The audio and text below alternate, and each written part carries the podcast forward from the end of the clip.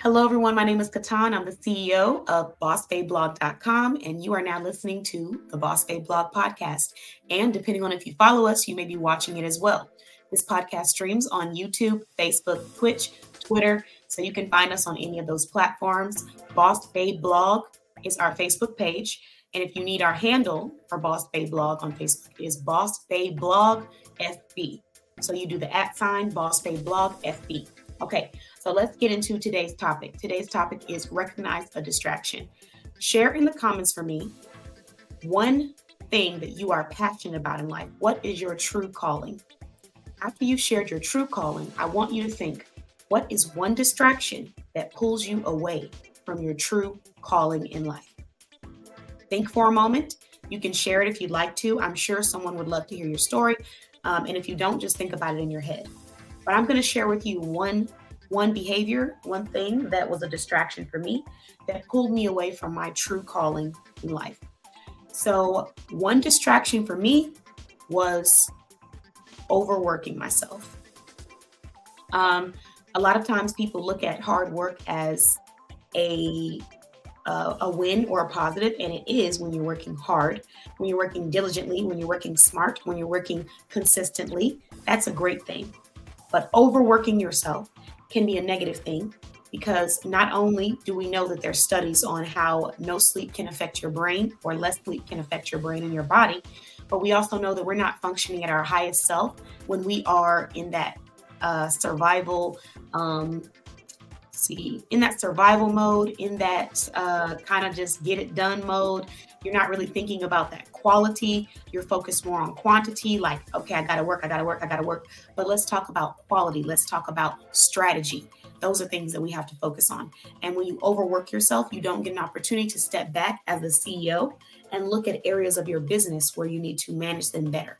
So that takes away sales.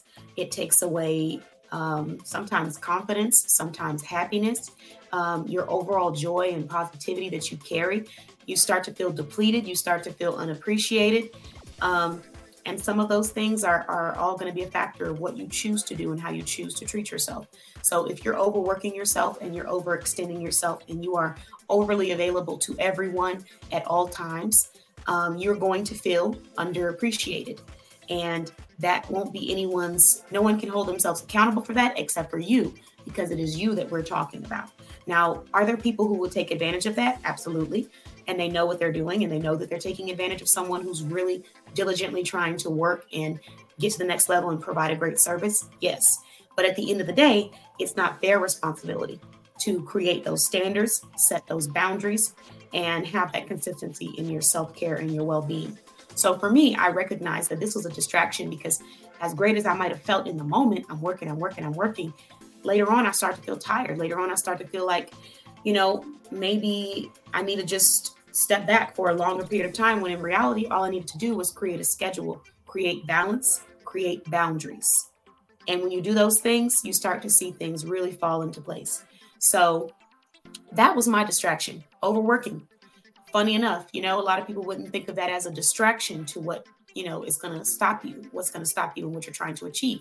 So let me know in the comments what is your distraction and how are you going to overcome that now? Not this year, not next year. How are you going to overcome it now? What steps are you going to take today to end this distraction? I'm going to share with you one step that I took to end this distraction, and that is creating a self care schedule. So in the morning, there are certain things that I must do, regardless of how busy my day is. And in the afternoon, in the evening, I have to shut it down at a certain time. I have to stop working.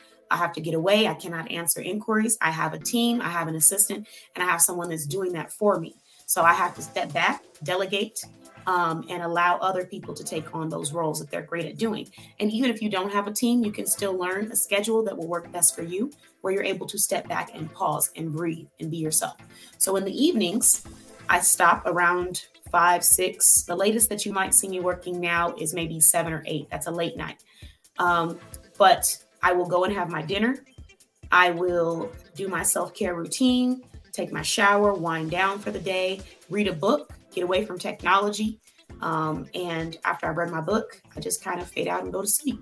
So those are things that I've been doing to eliminate that distraction. And it has helped me tremendously because not only am I seeing clients coming faster by prioritizing my self care, but I see a certain level of respect that clients have initially for my business and my time and um, for my value.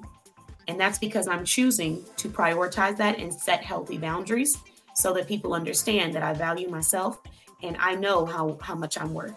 So you have to start with yourself if you want anyone else to see it. And you have to communicate professionally um, and set your boundaries professionally and personally in a healthy manner. Because if you can do those things, people will support you in that journey. A lot of people, it's not that they don't want to support you or that they want to take advantage of you, it's that they are doing what you're showing them or telling them to do. So if you are telling them that, you know, you're available at all times of the day at any time to talk about your work or to provide free services or free consultations, then they're going to do it. If you tell them, hey, I have a consultation service. If you'd like to book one free consultation, here's my link. However, I also provide this service as a paid service. Here's the way that you can become a client and receive exclusive access to me and my assistance and expertise. Then they're going to go and do that. So sometimes it's not even about do they want to do it, it's about how well can you communicate what your boundaries, what your services, and what your style is. Um, so you have to learn how to do that respectfully, professionally, and with pride and excitement. And the only way you're going to be able to do that is if you take a step back, breathe, and think about what it is that you want. And the only way you can do that is if you take care of yourself. So that is my distraction that I have now turned into um, something that is a lesson for anyone else that may be experiencing that um, fatigue and just feeling tired. I hope that you're able to take something positive from that. And I hope that you share your distraction in the in the comments and let us know what you're doing to overcome it now. Thank you all so much for listening to the Boss Babe Blog podcast. We talked about recognizing a distraction today. See me next time. We're going to talk about recognizing a hater. Ooh, it's a top, it's a hot topic. Always will be. How do you recognize behaviors that tell you that someone might be a secret hater, right? And most importantly, how do you cope? How do you deal with that professionally and proactively so that you are moving forward at all times in your life? That will be the next conversation. I'll see you all soon again at the Boss Babe Blog podcast. Bye bye.